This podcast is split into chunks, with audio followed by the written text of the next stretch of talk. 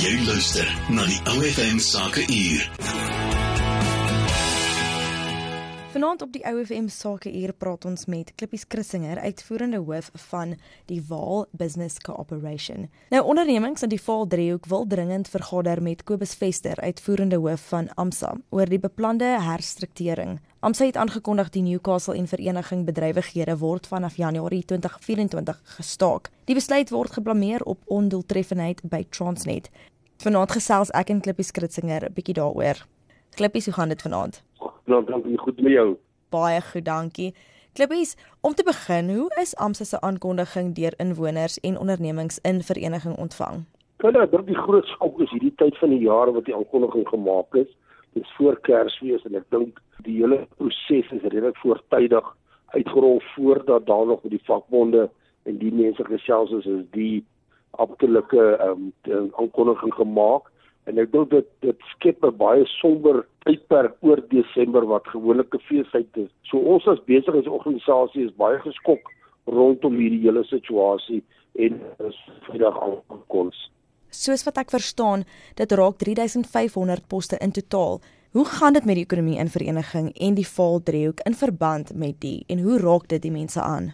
Kyk, ons moet net in perspektief sien, meeste van hierdie retrenchments soos ons dit noem gaan 'n Newcastle wees. Die vereniging werk hier is maar relatief klein. Ehm uh, maar mens moet altyd besef dat as jy een iemand retrench, hy sorg vir tussen 5 en 7 mense. Natuurlik. As jy da, as jy daai impak bepaal, dan kom jy agter wat is die impak vir die Die ekonomie is baie baie uitdagend in en verlede. Ehm um, ons sit met 'n altyd absoluut nie dienslewering gee nie en ons sit regtig baie en ons as organisasie WBC is elke dag woon besig om om opgradering te doen van infrastruktuur en waar die munisipaliteit dit lê. Die hierdie was 'n was 'n groot nekslag vir ons omgewing gewees. Nou soos wat ons genoem het, ons verstaan dat jy Prins Skelle, voorsitter van die Sedibeng Sakegemeenskap en Jaco Verwy, president van die Goue Driehoekkamer van Koophandel, met AMSA se uitvoerende hoof wil vergader. Wanneer is die vergadering en wat is die gewenste uitkoms vir julle met die gesprek en alles wat daarbey kom? Ja, ons het al reeds saam um, uitnodiging uitgestuur na hom toe. Op hierdie stadium is dit nog ehm um, nie goedgekeur nie. Daar is nou ander partye wat probeer om vir ons 'n vergadering te reël vir Vrydagoggend 9uur wat ons hoop dit gaan plaasvind.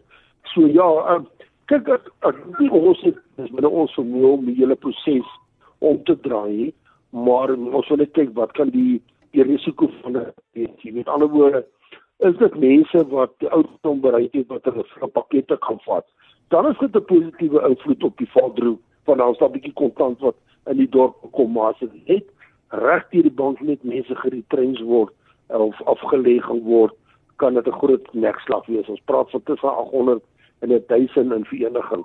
Nou nou praat ons van tussen 5 en 7000 mense wat geraak word deur so ons wil net die feite het. Kan ons die situasie omdraai? Nee, ek dink ons is by magte van dit nie, maar ten minste kan ons die waarheid van dit kry. Verseker, en dan wat dink jy moet die regering doen om in te gryp? Ek dink die regering moet begin wakker word. Ehm um, ek gaan dit vir blaatant stel en dis die druk. Ek meen as ons as ons sou sê of ons moet ons sê dit is die Transnet en al hierdie afstaansdepartemente wat hulle kelder en die infrastruktuur en natuurlik die load shedding. Die load shedding is absolute regerings ehm um, failure soos ons sal sê. En ja, dit is die implikasie van dit en daar is vele besighede in ons omgewing wat absoluut net nie meer kan bestaan nie.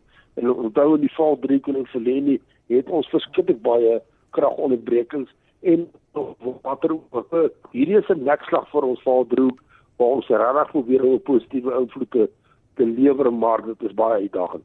Klip is baie dankie vir jou insig. Ons waardeer jou tyd. Goeie baie dankie en baie dankie aan jou luisteraars ook. Jy luister na OFM Sake Uur.